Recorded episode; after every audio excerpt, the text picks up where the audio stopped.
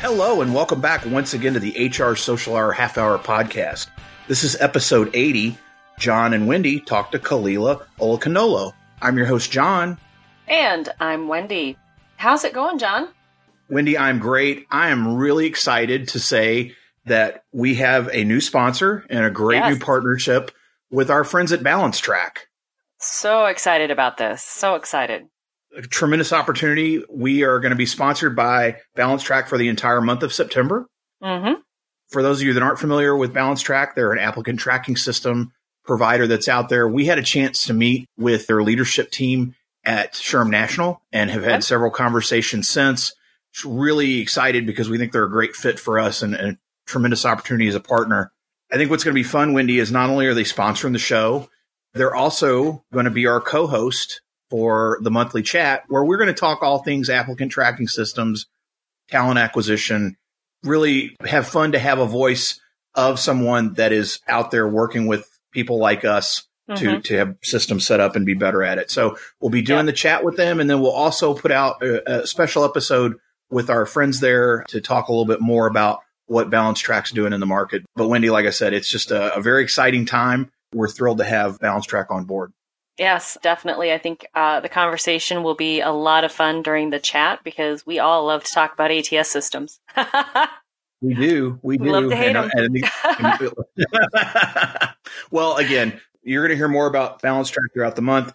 I'm extremely excited about tonight's guest. We are Oh, going sure. to affectionately call her KO, like most other people do. We had a chance to to see KO speak.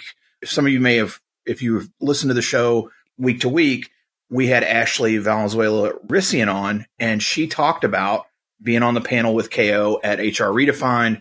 We talked a little bit about her in that episode with Ashley, and we had this tremendous opportunity to have her here tonight. I'm going to stop talking. Wendy, I'm going to let you make the introduction, and we will get started.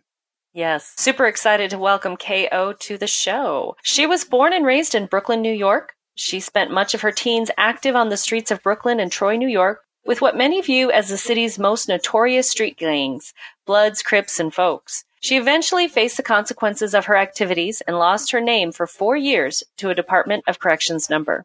Throughout it all, Ko remained adamant about the importance of education in her life and spent nights imagining the American dream she saw on TV.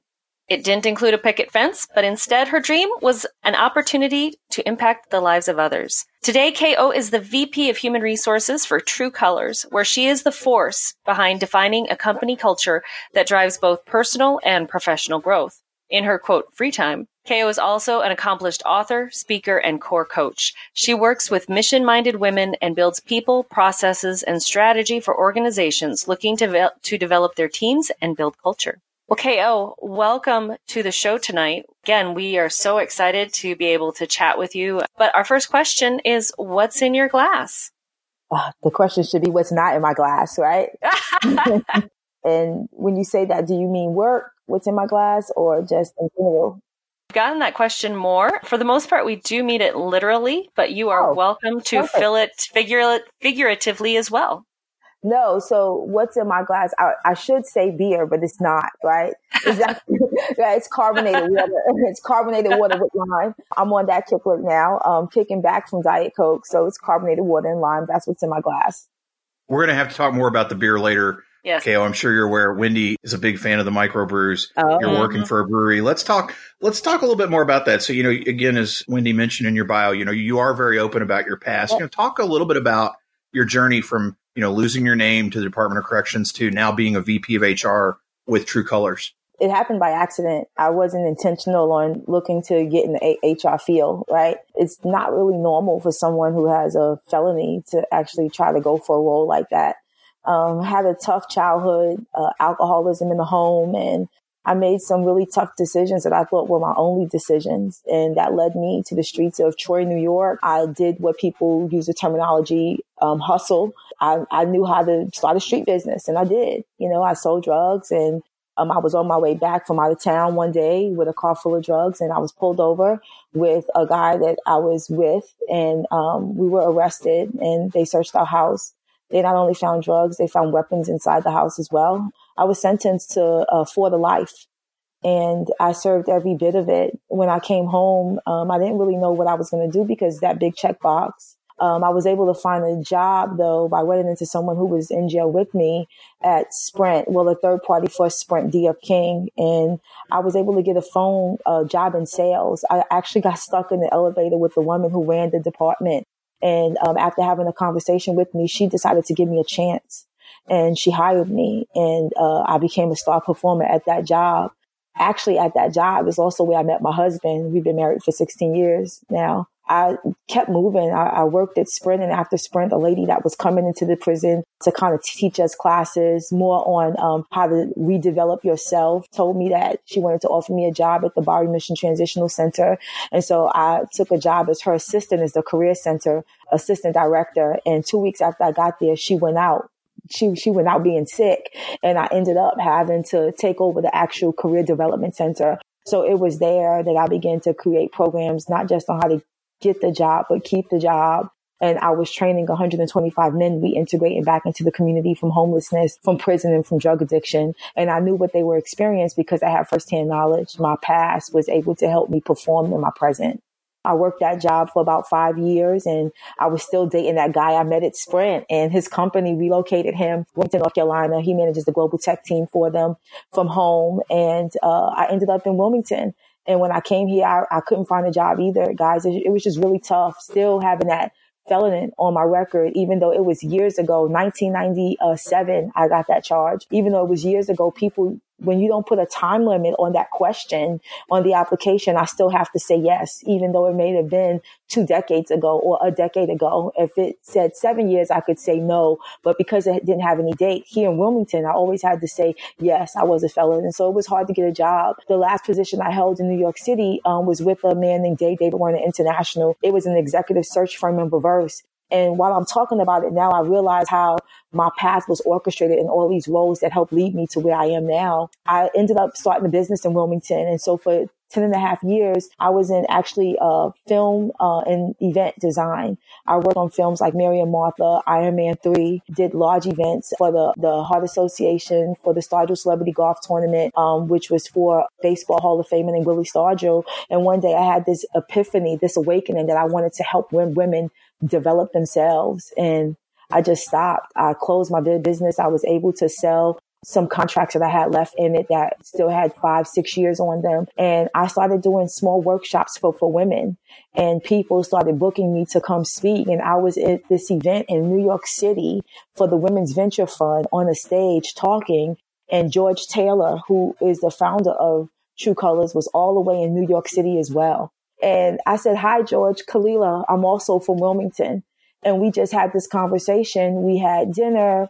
We drank a beer and he told me about this crazy idea that he had of starting his brewery with only active gang members. That conversation I had with him was the first time that I was able to expose myself and tell somebody in Wilmington, North Carolina that I had a felony.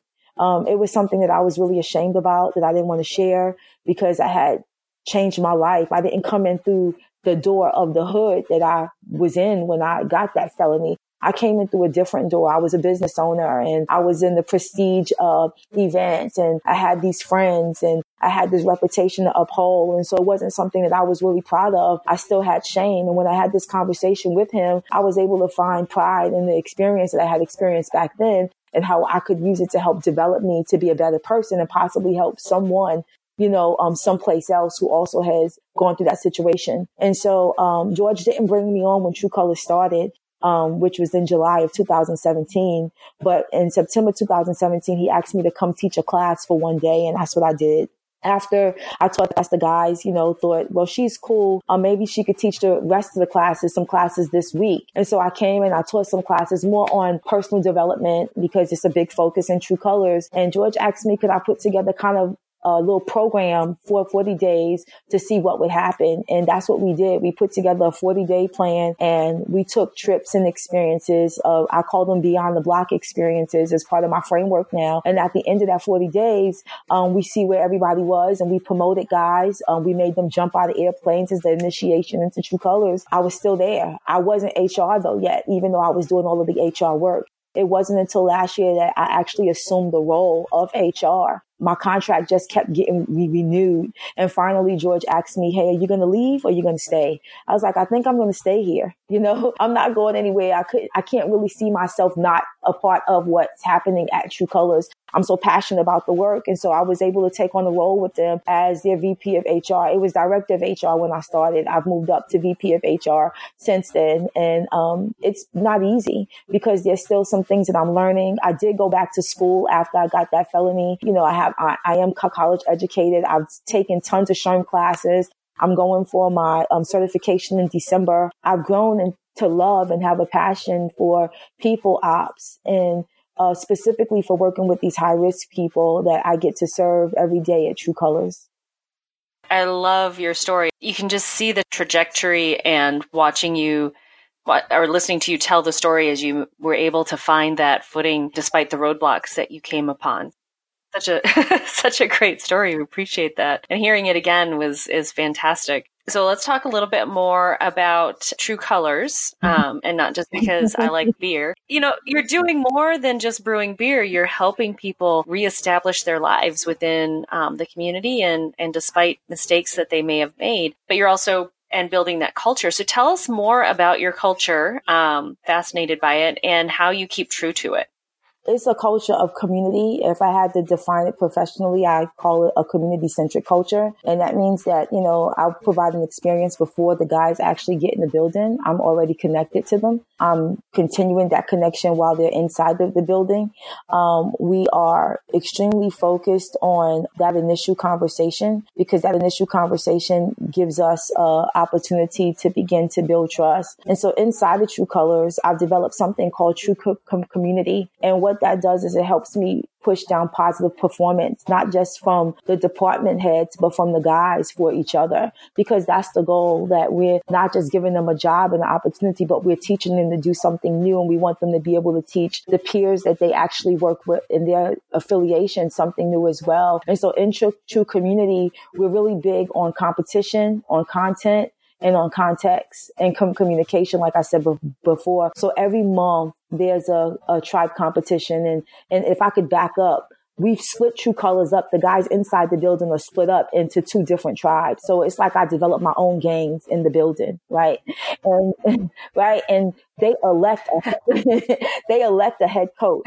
and so the person that they elect as head coach is the one that's responsible for submitting their play sheets. And their play sheets are all about performance. Like what's your supervisor giving you for your performance week this week? What things are you work, working on in your personal development that I can add points to? And that is our four core, which is money, housing, transportation, relationships. So our guys submit these play sheets on a monthly basis and as opposed to getting points, you get community cash. And we name people ballers of the quarter because that means that they perform the best in their roles and they won these competitions and competitions are built not just to compete, but to bring our guys out their comfort zone some more. So they're not playing basketball, they're kayaking, right? They're not on the football pl- playing flag football, our guys are deep sea fishing or they're riding horses. They're getting these experiences that help reinforce some of the conversation that we have and some of the lessons that we teach in formal classroom training. So TRU Colors culture is one of community. And we do that because gang culture is about community. It's push down performance. There's always a headship and there's people that's underneath them. And what I learned in doing research is that they care about a few things passionately. They care about their loyalty to their gang. They, they're loyal to their community and um, they're loyal to the people that's directly connected to them, their mom and their dad. And so I just took what I knew that they were passionate about in gangs and in their life, and I formulated into a community culture in TRU Colors. And so I've adapted some of that gang culture and what we do with that competitive spirit. We still compete to see who's the best, but we do it positively this time and um, we give experiences in the process. And so we just don't have stand up like a monthly meeting to talk about what's happening in the company. Every third Thursday, our stand up is a community gathering and somebody's in the kitchen and they're making d- dinner so that we can sit down and have a conversation. It's ongoing. And so every week I'm building out a culture calendar and those things are strategic. I'm having somebody to come in to talk about credit. I'm having a sports competition. I'm having a team dinner. I'm having stand up. Hey, I have mixed drink Monday where HR gets behind the bar and we make mixed drink. And so, and so uh, inside of TRU Colors, we just made it into, uh, I won't say a big happy family because, you know, there's a lot of things that we have to work on and that I'm still learning from, but it's a community of culture community centric culture where we, we provide an experience before you get in the building. And even if it doesn't work out in the building, we stay co- connected to you afterwards as well. And in the process, we make sure that we engage and we do those, we do the, we do that by constantly having a conversation with you, making sure that we keep that competitive spirit alive, that thing that keeps your adrenaline pumping and that makes you want to come back because you want to prove that you have something in you, you know, over and over again. And it's just the nature of who our guys are. KO, there's been a real push, particularly with SHRM of late, when it comes to second chance hiring and opportunities for those that have had issues in their past. And I know a lot of our peers struggle with pushback and, you know, in the organizations they work in, potentially to identify those types of candidates that are looking for second chances. You know, what advice would you give to your peers when it comes to working through that pushback and how do we navigate that that, that's a good question. It's a tough one too. You know, it's difficult sometimes for people to let go of their biases, you know, uh, especially in pursuit of things like equality. But also we want to look for the best candidate, right? I always suggest that you create an open hiring strategy. And what that is, is that you create an onboarding experience that everybody has to go through. And if they make it through, you're willing to give them an opportunity. But the onboarding process shouldn't be easy. It shouldn't be something that everybody can make it through. And it should be clearly uh, created around your company's mission, around your company's focus and the industry that you're in and the job role that that person is applying for. If I can connect that with what we do at TRU Colors, our onboarding is eight weeks right? And every week you have to be there on time. You have to inject positivity. You have to do what you say you're going to do. And if you don't make it through those eight weeks, we don't hire you either. I say create an open hiring strategy. You know, it's okay for HR to be strategic, to create a plan and present and to show how it can possibly um, generate income you know, because there are some tax breaks when hiring felons, but also how it can benefit them. When you, people in prison, they receive training that may be transferable to the job. You know, they're more committed. They'll stay with you longer because you gave them an opportunity. And people who have been incarcerated, you know, um, value their jobs when they get hired because they look at it as an opportunity for a second chance and they become committed to the people, the person or the organization that was willing to give them that second chance. So I would tell HR to create an open hiring strategy to show the pros, right? Don't be afraid to show the cons, but also show how the cons can also become pros and present that to upper management. It's okay for you to put something in place to see if it works. You don't have to do a large hiring of a group of felons, but it's okay to maybe try one. And um, I have a client, if I can mention that, that actually did that, tried one. And now it's something that they're intentional about doing because those skills are transferable, because they're more committed, and because um, they show more, they show value in the job that they have because they wouldn't have got the opportunity otherwise. I, like that advice. Just try it. Try one and, and keep trying. Just keep going. You're going to find yeah, the right, I don't think you the right know person it. each time. I think. Yeah, um, and you just don't know. It's like any it's, hiring I mean, process. you don't know if the person without the phone is going to be the right hire because, hey, mm-hmm. you guys are in HR. You know that you always take a chance, and so, so you just don't know. And you exclude exactly. that information. You know, like, I mean, since the checkbox is going away and a lot of, uh, with a lot of companies, you exclude that information and you look for the person that may have the skills that you're looking for. Uh, without that information available to you, I actually look for reentry program alumni when I'm hiring for TRU Colors.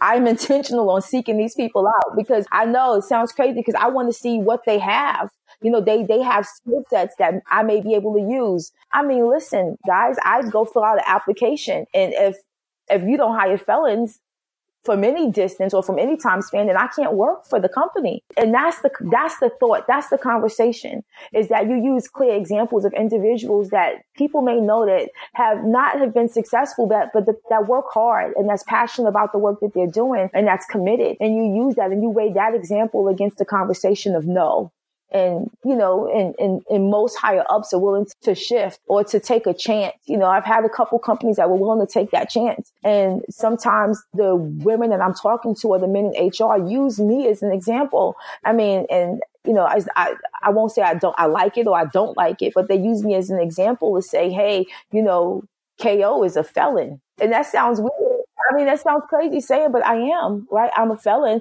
but I, I, I re-enter yep you know, I refine, I educated and I'm continuing to pursue mm-hmm. and I'm passionate about the work. TRU Colors wasn't my first job. You, you, you become more committed in the work that you're doing because you know that you can make a difference. You're conscious. It's like those conscious companies, you know, where you, you want, you, you're passionate about the work. You want to get something done. You're willing to do everything that you can to get it done. Um, and you don't want anything to limit you, but there is always something that can. And it's that background.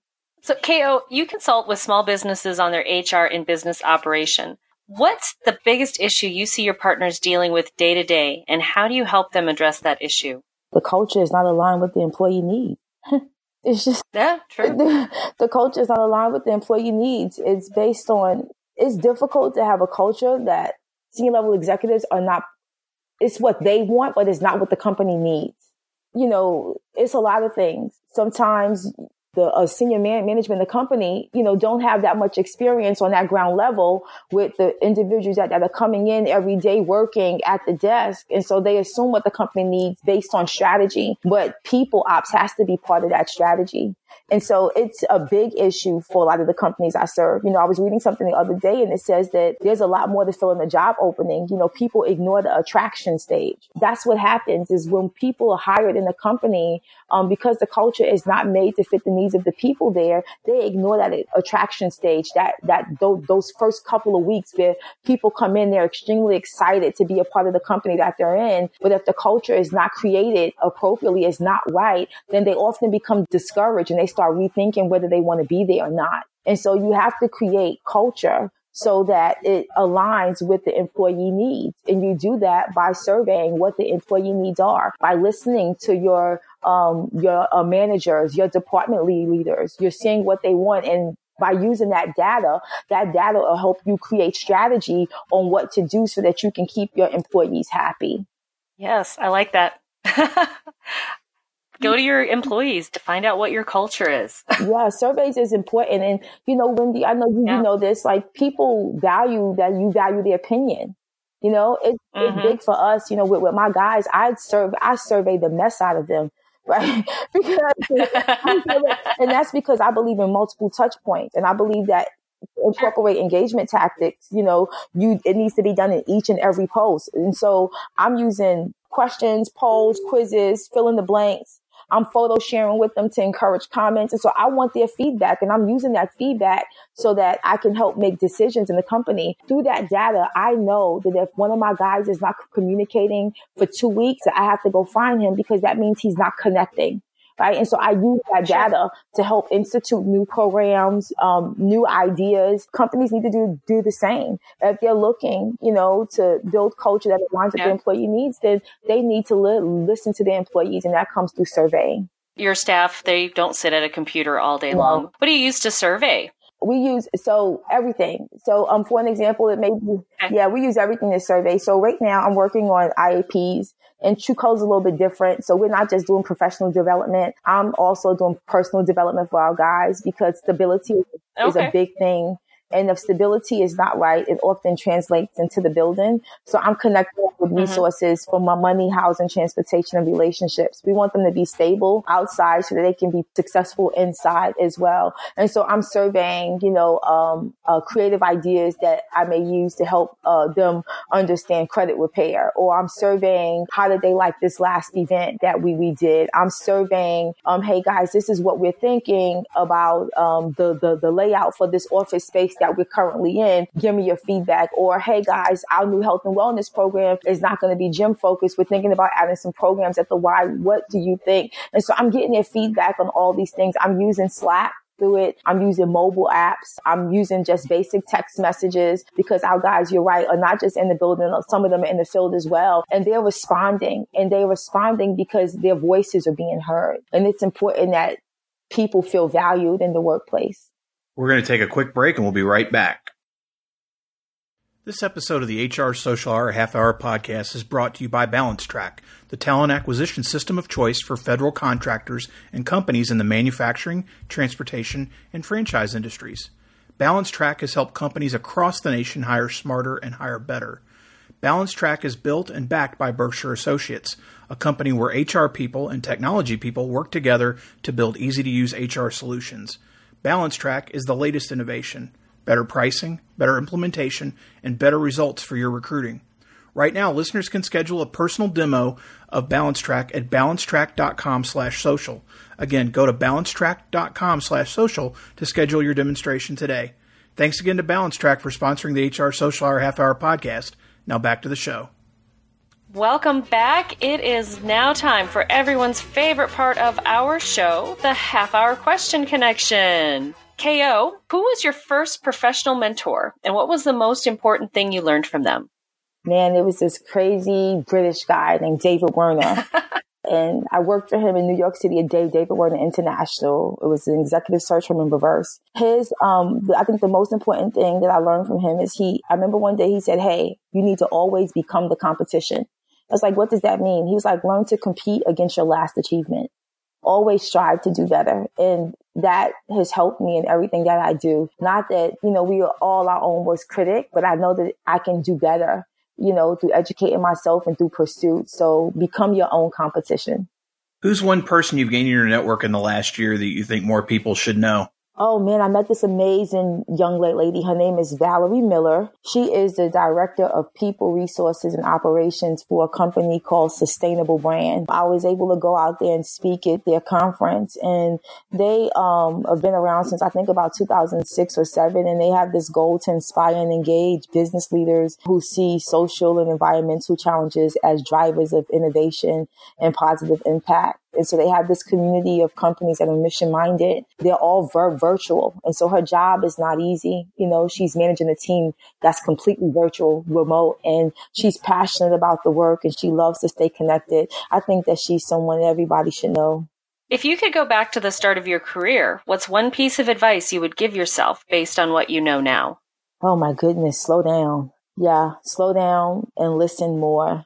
When I first restarted my career, I felt like I had to always go and always do. So I would look back and tell myself to slow down and listen more, listen to the people that were trying to tell you that it was okay to take things and pay, take things in paces and not try to take on the whole platform at once.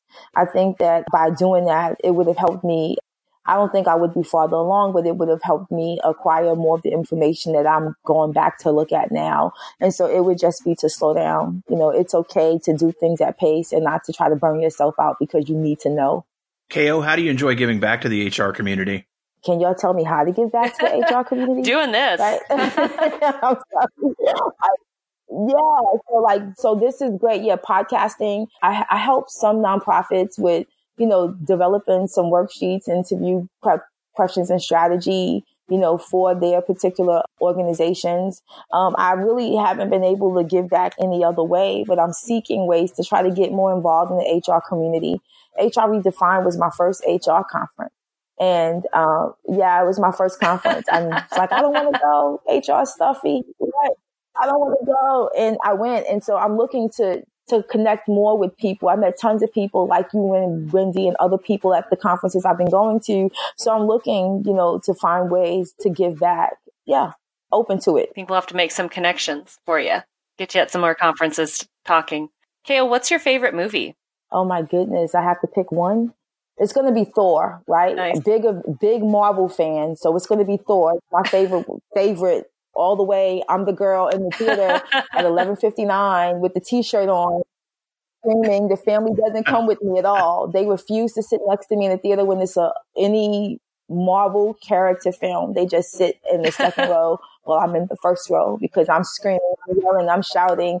And so, yeah, it's definitely Thor, favorite movie of all time. What did you think of uh, of Fat Thor? Oh my goodness, I was so mad they did that to him. I mean, it kind of spoiled it, right? I mean, let's be honest. We weren't used to seeing him like that. I still love him, right? But yeah. I wasn't used to seeing him like that. The you know, so it, was a bit of a shock. It was a big shock. How about your favorite musician or band? We're talking R and B singing. I'm going to say Michael Jackson, but if it's musician of all time, you know, I'm from Brooklyn. I got to take it all the way back to hip hop and say Biggie Smalls. And so um, he's my favorite musician of all time. I still listen to him today. I think everybody has that song that they go to to get them pumped up. And so he has one of those songs for me. Every time I start my day, I'm throwing on some Biggie Smalls, some hip hop, and I'm jumping up and I feel like Rocky, right? Like I'm about to get in the ring. And so, yeah, big Biggie Smalls. How about a favorite TV show? Favorite TV show. Ironically, I'm going to say Jailbreak.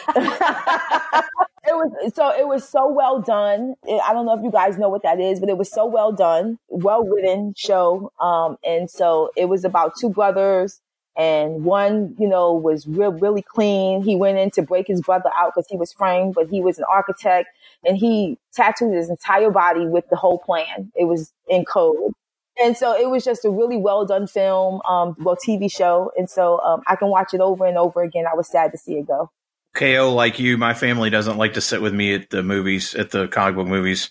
As a comic book nerd who's been reading this stuff for years, when Thor got the got the hammer, yeah. In, or I'm sorry, rather the the when they when they made Stormbreaker yeah. in the in the uh, Infinity War, yeah. I was the only person in the audience that made a noise when they were announced when the elf said what he was making i lost my mind because yeah crazy. So you know i think that we need to go to the movies together then. That's what that means. I'm happy to do that. I'm happy i'm all look i am happy to do that. I yes i like i said my wife moved about three seats over. My son was in the uh, was in the theater on the other side and he's like dad i know that was you. And i'm like yes of course you do because you know your old man has been following this stuff forever if you're not watching Thor, or not listening to Biggie, or watching Jailbreak, what else do you like to do outside of work? Oh man, I love going to eat different places. I have these dining experiences with women every month. It's kind of a way to get them out and to connect. And we eat at different restaurants. Love hanging with my family. I'm a mom of four, two older kids, um, two younger kids. We kind of took a break and love hanging with them, whether it's just at home watching a movie or we're reading books. We have this monthly Barnes and Nobles run that we all do where we go to Barnes and Nobles, we grab a book, and when the month is over, we get to kind of sit around the living room and talk about it. And I'm really involved in my church. I love to give back. And um, I love being involved in something that is positive and powerful at the same time. All right. Final question, KO. If you weren't in the HR profession, what do you think you'd be doing professionally? Uh, I'd probably still be training someone somewhere, anyone, eh, people, animals, right? I'd be training. I would be training. I would be training by day, but at night I would probably be a fried chicken whisperer.